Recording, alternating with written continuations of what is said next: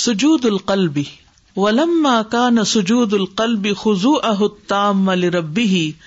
امکنہ استدامت اللقاء کماقیل علی باد سلف حل یسد القلب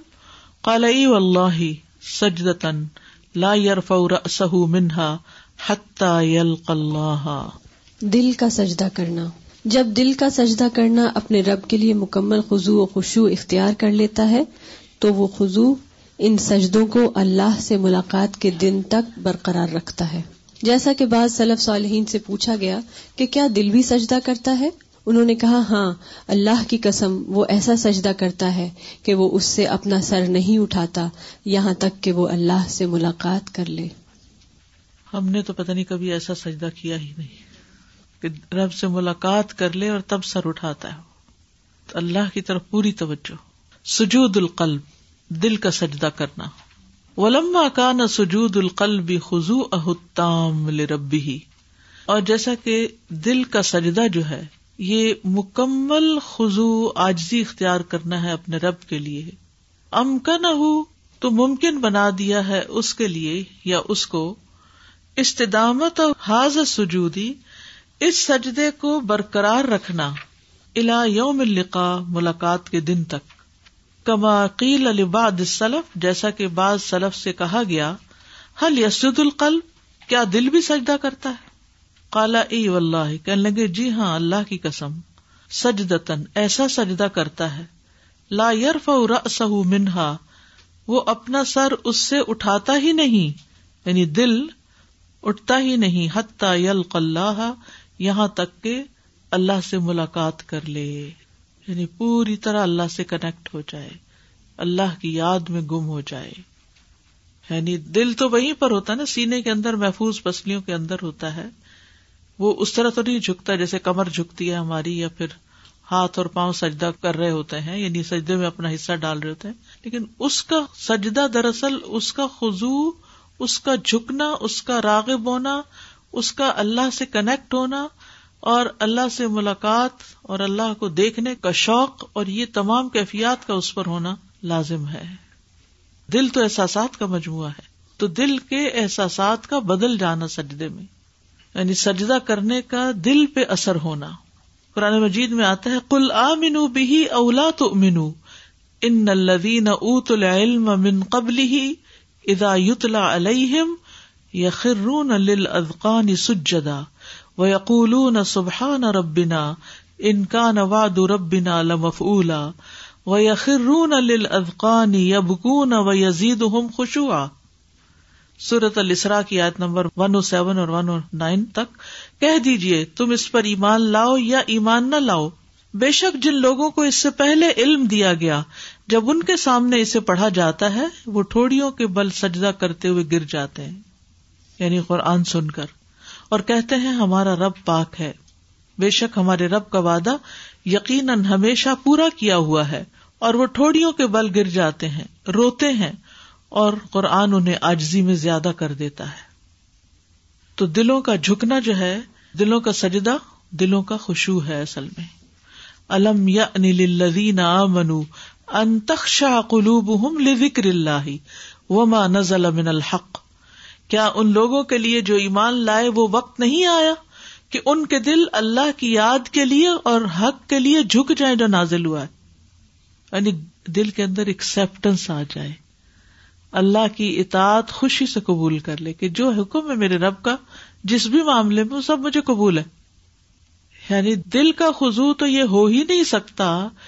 اگر دل وہ مانتا نہیں جو اللہ کہتا ہے اور اپنی مان رہا ہے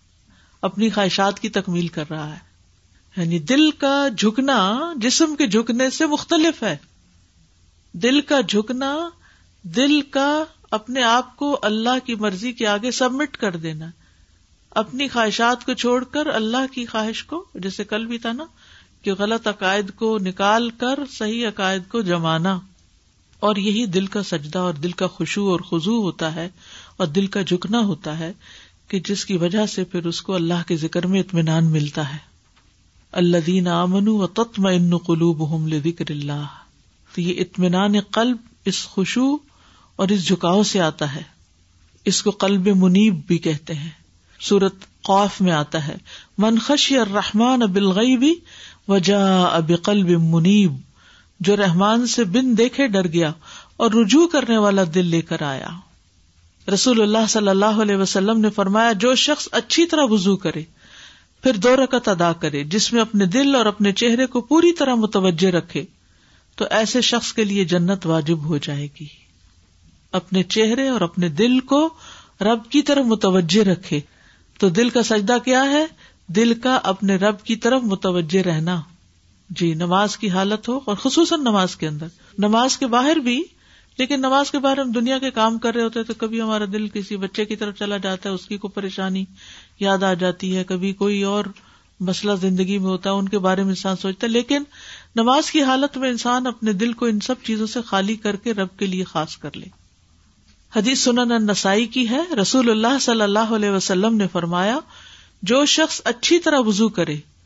پھر دو رکت ادا کرے جس میں اپنے دل اور اپنے چہرے کو پوری طرح متوجہ رکھے تو ایسے شخص کے لیے جنت واجب ہو جائے گی منتح فاحسن الوضوء ثم یق بلو علیہ بکل بھی کیا ہے الفاظ یق بلو متوجہ ہوتا ہے علیہ بقلبه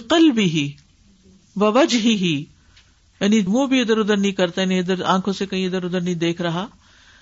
بلکہ متوجہ ہے اسی طرف اس کا دھیان ہے وہ جب اطلاح تو اس کے لیے جنت واجب ہو جاتی ہے اسی طرح ایک موقع پر وزو کی ساری تفصیلات بتانے کے بعد آپ نے فرمایا پھر وہ کھڑا ہو کر نماز پڑھے اور اللہ کی حمد و ثنا اور اس کی بزرگی اس کے شایان شان بیان کرے اور اپنے دل کو اللہ کے لیے فارغ کر لے دیکھیے کتنے لفظ ہیں نا دل کو اللہ کے لیے فارغ کر لے خالی کر لے برتن فارغ ہو گیا کیا مطلب ہے خالی ہو گیا تو اللہ کے لیے یعنی نئی چیز بھرنے کے قابل ہو گیا آپ تو وہ آدمی اپنے گناہوں سے اس طرح پاک صاف ہو جاتا ہے جس طرح کہ آج ہی اس کی ماں نے اسے جنم دیا یہ صحیح مسلم کی حدیث ہے تو دل کو غافل ہونے سے بچائیے ورنہ جسم کا سجدہ اور دل کی غفلت یہ پھر زیادہ فائدہ مند نہیں ولا تو اغفل اغفلنا کل بہ ان انکرینا و تبا ہوا ہو امر فروتا اور اس شخص کا کہنا مت مانو جس کے دل کو ہم نے اپنی یاد سے غافل کر دیا اور وہ اپنی خواہش کے پیچھے چلا اور اس کا کام ہمیشہ حد سے بڑا ہوا ہے یہ جو ہماری زندگی میں توازن نہیں آتا نا ہم کچھ چیزوں میں ایکسٹریمسٹ ہو جاتے ہیں دنیا کی محبت میں لباس کی محبت میں گھروں کی ڈیکوریشن کے کام میں مال کے پیچھے دوڑنے میں تو یہ ایکسٹریمزم کب آتا ہے جب دل جو ہے وہ غافل ہوتا ہے اللہ کی یاد سے جس دل میں اللہ کی یاد رہے تو وہ انسان کیسا وقت گزارے گا وہ اپنے مال کو کہاں لگائے گا وہ اپنی قوتوں اپنی جوانی اپنی صلاحیتوں کو کہاں لگائے گا یہ سارا بکھراؤ جو زندگی میں ہے یہ اسی وجہ سے تو ہے کہ دل اللہ کی طرف نہیں ہے بعض اوقات ہم اپنے جسم سے تو دین کی طرف آ جاتے ہیں اپنے لباس سے تو آ جاتے ہیں لیکن دل سے نہیں آتے تو جب تک دل نہیں آتا تو وہ تبدیلی حقیقی نہیں آتی اح دن سے سب کچھ کور کر لیتا ہے زیادہ کامن سی چیز ہے نا ہم یوز کرتے ہیں ہم کہتے ہیں کانفلکٹ آف انٹرسٹ تو ہمارا ہارٹ کا انٹرسٹ اور ہمارے ذہن اور باقی ساری چیزوں کا جو انٹرسٹ ہے نا وہ کانفلکٹ میں رہتا ہے تو اس لیے ویئر نیور کنسالیڈیٹڈ اور ون ان فرنٹ آف اللہ سبحانہ تعالیٰ ایز ویل بالکل تو یہ جو کانفلکٹ آف انٹرسٹ ہے آپ سوچیں زندگی میں باقی چیزوں میں جہاں کانفلکٹ ہوتے ہیں تو انسان کتنا ریسلیس رہتا ہے تو یہی حال ہماری نمازوں کا بھی ہے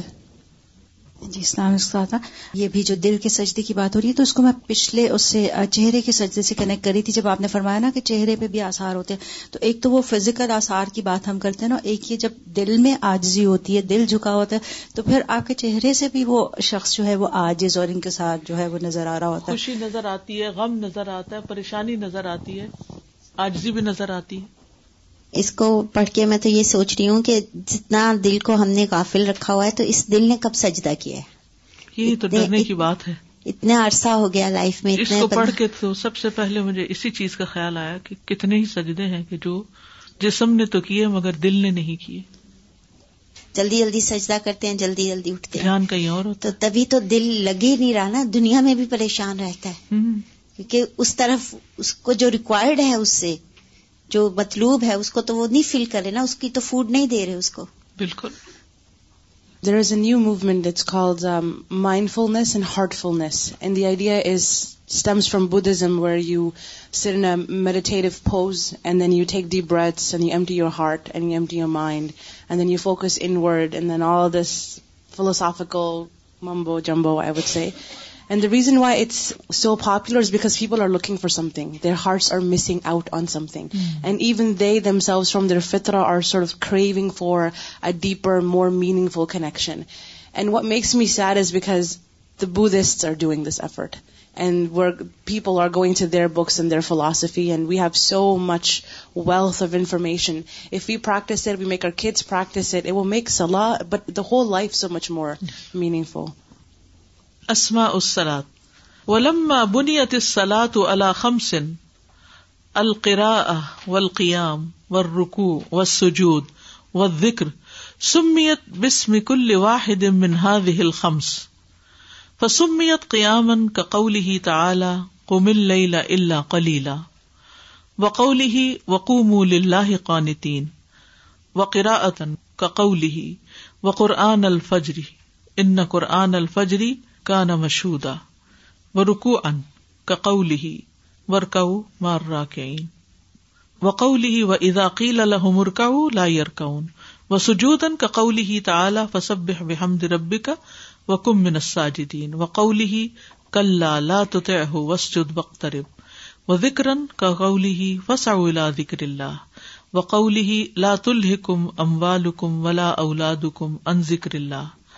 و اشرف اف علحا اسجود و اشرف و ادکار القرا و سورت ان ضلعت النبی صلی اللہ علیہ وسلم افتحت بالقرا و خطمت بس و ات الرکات الق ابلحا قرا اتن و آخرا سجود نماز کے نام نماز کی بنیاد پانچ چیزوں پر رکھی گئی ہے قرآت قیام رکو سجود اور ذکر ان پانچ ارکان میں سے ہر ہر رکن کو نماز کا نام ہی دیا گیا ہے نماز کو قیام بھی کہا گیا ہے جیسا کہ اللہ تعالیٰ کا فرمان ہے رات کو قیام کیجیے اگرچہ تھوڑا اور اس کا فرمان اور اللہ کے لیے فرما بردار ہو کر کھڑے رہو اور نماز کو قرات بھی کہا گیا ہے جیسا کہ اس کا فرمان ہے اور فجر کا قرآن پڑھنا بے شک فجر کا قرآن پڑھنا حاضر کیا گیا ہے اور نماز کو رکو بھی کہا گیا ہے جیسا کہ اللہ کا یہ فرمان ہے اور رکو کرنے والوں کے ساتھ رکو کرو اور اس کا یہ فرمان بھی اور جب ان کو رکو کرنے کا کہا جاتا ہے تو رکو نہیں کرتے اور اس کو سجدہ بھی کہا گیا ہے جیسا کہ اللہ کا فرمان ہے بس اپنے رب کی حمد کے ساتھ تسبیح کیجیے اور سجدہ کرنے والوں میں سے ہو جائیے اور یہ فرمان بھی ہرگز نہیں اس کا کہنا مت مانیے اور سجدہ کیجیے اور بہت قریب ہو جائیے اسے ذکر بھی کہا گیا ہے جیسا کہ اللہ کا یہ فرمان ہے تو اللہ کے ذکر کی طرف لپکو اور اس کا یہ فرمان بھی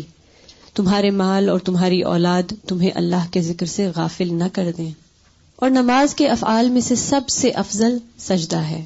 اور اس کے اذکار میں سے سب سے افضل قرآت ہے سب سے پہلی سورت جو نبی کریم صلی اللہ علیہ وسلم پر نازل کی گئی اس کو قرآت کرنے کے ساتھ شروع کیا گیا اور سجدے پر ختم کیا گیا نماز کی رکعت کو بھی اسی ترکیب پر رکھا گیا ہے کہ اس کا آغاز قرآد سے ہوتا ہے اور اس کا اختتام سجدے پر ہوتا ہے اور چونکہ نماز کی تعمیر یا نماز کی بنیاد پانچ چیزوں پر ہے نمبر ایک القرا قرات کرنا سورت فاتح اور سورت کوئی اور ملانا بلقیام کھڑے ہو کر نماز پڑھنا ور رکو اور رکو کرنا چھکنا وہ سجود اور سجدہ کرنا وہ ذکر اور ذکر کرنا سمیت بسم کل واحد منہاز الخمس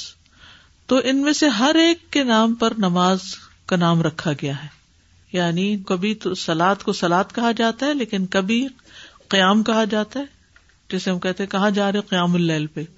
نماز کا لفظ نہیں بول رہے ہوتے قیام کر رہے ہیں مسجد میں قیام ہو رہا ہے کیا ہو رہی ہے نماز ہو رہی ہے کچھ اور ہو رہا ہے نماز ہی ہو رہی ہے ٹھیک ہے نا فسمیت قیام قوم اللہ کلیلہ تو قیام نماز کا نام رکھا گیا جیسے قرآن مجید میں آتا ہے قوم اللہ رات کو قیام کرو یعنی رات کو نماز پڑھو یہ نہیں کہا کہ بستر سے نکل کے کھڑے ہو جاؤ اللہ کلیلہ مگر کم بقول ہی کم اللہ قاندین اور جیسے کہ اللہ تعالیٰ کا فرمان ہے اور اللہ کے لیے فرما بردار بندے بن کے کھڑے ہو جاؤ وہ کا قولی ہی اور اس کی قرآد جیسے اللہ تعالیٰ کا فرمان ہے وہ قرآن الفجری ان قرآن الفجری کا نا مشودا اور فجر کا قرآن یعنی فجر کی نماز مراد ہے یہاں بے شک فجر کی نماز اس پہ فرشتے حاضر ہوتے ہیں وہ رکو ان اور رکو بھی کہا گیا نماز کو کقولی تعالیٰ ورک مار راکین رکو کرنے والوں کے ساتھ رکو کرو ہی و اضاقیل اللہ مرکر اللہ تعالیٰ کا فرمان ہے کہ جب ان سے کہا جاتا ہے رکو کرو تو وہ رکو نہیں کرتے یعنی نماز نہیں پڑھتے نماز کے علاوہ تو رکو کرنے کو کہیں نہیں کہا جاتا وہ سجود اور بھی کہا گیا ہے تعالیٰ ربی کا و کم منساجی ساجدین اپنے رب کی حمد کے ساتھ اس کی تسبیح کیجیے اور سجدہ کرنے والوں میں شامل ہو جائیے وکولی ہی اور اللہ تعالیٰ کا فرمان ہے کل ہرگز نہیں لا اس کی اطاط نہ کرو وس اور سجدہ کرو وقت ترب اور قریب ہو جاؤ وہ ذکر اور ذکر بھی کہا گیا نماز کو فسا ذکر اللہ اللہ کے ذکر کی طرف دوڑو وزر الب آگے آتا ہے یہاں جمعے کی نماز مراد ہے تو نماز کیا ہے عقیم لکری صلا واطل کم ولا الاد کم ام ذکر اللہ اللہ تعالیٰ کا فرمان ہے کہ تمہارے مال اور تمہاری اولادیں تمہیں اللہ کے ذکر سے غافل نہ کریں وہ اشرف و افعالحا اسجود اور انسان کے اعمال میں سے یعنی نماز کے جو افعال ہیں ایکشنز ہیں ان میں سے سب سے بلند ایکشن سجدہ کرنا ہے وہ اشرف و ادکارہ القرا اور ازکار میں سے سب سے اشرف چیز بلند چیز قرآد کرنا ہے وہ اول صورت اور پہلی صورت ضلعت علنبی صلی اللہ علیہ وسلم جو نبی صلی اللہ علیہ وسلم پر نازل کی گئی افتحت وہ اقرا سے شروع کی گئی افتتاح کیا گیا آغاز کیا گیا بلقرہ پڑھنے کے حکم سے اقرا بسم رب الزی خلق و خطبت سجود اور سورت العلق کہاں ختم ہوتی ہے وسجود وقت رب وطرق الز علق اور اس پر رقط کی بنیاد رکھی گئی اول قرا و آخر سجود کہ جس کی ابتدا قرأت ہے اور آخر میں سجود ہے تو ہماری زندگی کے دو اہم کام ہے کرنے کے ایک پڑھنا لکھنا اور ایک اللہ کی عبادت کرنا باقی چیزیں سب اس کے تحت ہے اگر یہ دو کام ہماری زندگی میں ہوتے رہے تو ہر چیز ریگولیٹ ہو جائے گی ہر چیز اپنے اصل مقام پہ آ جائے گی اپنے ٹھکانے پہ آ جائے گی اور ہماری زندگی میں حقیقی تبدیلی پیدا ہو جائے گی اگر انسان واقعی پڑھتا ہے عمل بدلنے کے لیے اور پھر جھکتا چلا جاتا ہے یعنی پڑھو اور جھکو یعنی جو سیکھو جو جانو پھر اس کے بعد اس پہ عمل بھی کرو یہ ہے پیغام نماز کا I I I remember very long time ago you you you you you that that when when love something call it by different different nick nicknames and feel like these are the the the names Allah has given to صلاح صلاح ways of of looking at السلام علیکم was thinking about no set involvement heart and we don't empty our heart of you know when be سلا are mind is like you talk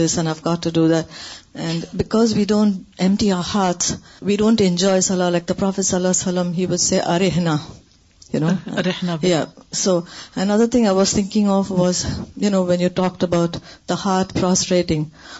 watching this video some time back about when for the ultrasound and they played Quran when they watching the baby when the fetus prostrated I mean this is proof that you know everything I mean this is the involvement of the heart you know when the Quran is recited how the fetus is prostrated it was so amazing السلام علیکم پیاری استاد یہ جو آپ نے کہا کہ سب یہ قرآن میں ہے کہ ساری دنیا میں جو بھی چیزیں ہیں وہ عبادت میں لگی ہوئی ہیں تو پہاڑ کی عبادت کیا ہے قیام اور جو درخت کی عبادت قیام ہے اور جو جانور ایسے چل رہے ہیں وہ رکو کی حالت کتنی خوبصورت یہ سبحان اللہ نماز کے مختلف حصوں کی حالت میں ہے وہ اور انسان کو توفیق دی کہ ساری حالتیں اختیار کر لے قیام بھی کر لے رکو بھی کر لے سجود بھی کر لے اور یہ جو انہوں نے بات کی نا کہ empty out your heart تو دس از ویری امپورٹینٹ اگر ہم دیکھیں تو ہمارے بہت سے مسائل کی جڑ ہمارے دلوں میں کچھ چیزوں کا جم جانا ہے یا کسی کی محبت جم جاتی ہے تو وہ ہمیں دکھی رکھتی جب بچوں کی محبت ہے تو ہر وقت سوچتے رہتے ہیں انہیں کے بارے میں حتیٰ کہ نماز میں بھی انہیں کے بارے میں سوچتے رہتے ہیں یا کسی کی نفرت جم جاتی ہے بغض حسد جم جاتا ہے تو اب کیا ہوتا ہے نماز میں وہی باتیں دماغ میں بار بار آتی رہتی ہیں نماز تو ہمیں دی گئی تھی کہ اپنے آپ کی صفائی کرتے کرتے کرتے ہلکے ہو کے باہر نکلے ارے نا تو تبھی آئے گا نا راحت تو تبھی ملے گی جب ہمارے اوپر سے یہ سارے بوجھ نکل جائیں گے ہٹ جائیں گے لیکن ہم نماز پڑھتے بھی ہیں اور اپنے دلوں کو خالی نہیں کرتے جس کے نتیجے میں وہ آنکھوں کی ٹھنڈک بھی نہیں بنتی وہ راحت بھی نہیں بنتی تو اپنے دلوں کو خالی کر کے اپنے رب کی طرف متوجہ کر لینا اور اس کی طرف جھکا لینا اور اس سے ملاقات کر لینا یہی نماز کی اصل روح ہے سر جی آئی واز تھنکنگ بعض اوقات دل جیسے اپنے مثالیں دی کس کس چیز میں دل بزی ہوتا ہے بعض اوقات کسی نیک کام کے خیال میں بزی ہوتا ہے لیکن وہ نیک کام کا خیال بھی یعنی ایک طرح سے انٹرفیئرنس ہے نا نماز کے لیے exactly. تو وہ ایٹ ریسٹ والی چیز آتی نہیں مسلسل ایک چیز پہ جو آپ کے ذہن پہ یا دل پہ سوار ہے ہم اسی کے ساتھ نماز میں جاتے ہیں اسی کے ساتھ نماز سے نکل آتے ہیں آن ہولڈ نہیں کرتے اور دل جیسے ہم نے پڑھا قلب ہے ہی الٹ پلٹ ہونے والی چیز میں سوچ رہی تھی کوئی بھی چیز جس میں تھوڑا سا بھی اٹ سیلف ایک وہ وائبریشن یا ایسی چیز ہو نا ہم اس کو بہت کیئرفلی کیری کرتے ہیں کسی ایسی چیز کو ہمیں کیری کرنا ہو ایک جگہ سے دوسری جگہ تو ہم ایسے کیری کرتے ہیں کہ یہ آلریڈی بہت پرون ٹو موومنٹ ہے تو ہم اس کو نہ کریں دل ہمارا is prone to movement all the time لیکن ہم اس کو اس طرح کیری نہیں کرتے خاص طور پہ نماز میں اور دوسری ایک چیز یہ جو ہاں، انہوں نے اتنے اچھے طریقے سے لکھا تو کلک کرا حدیث میں ہمیشہ پڑھا نا بنی الاسلام اعلیٰ خمسن تو آج یہ چیز آ گئی کہ بونیات سلاتو اعلیٰ خمسن وہ بھی بڑا اچھا سا back and forth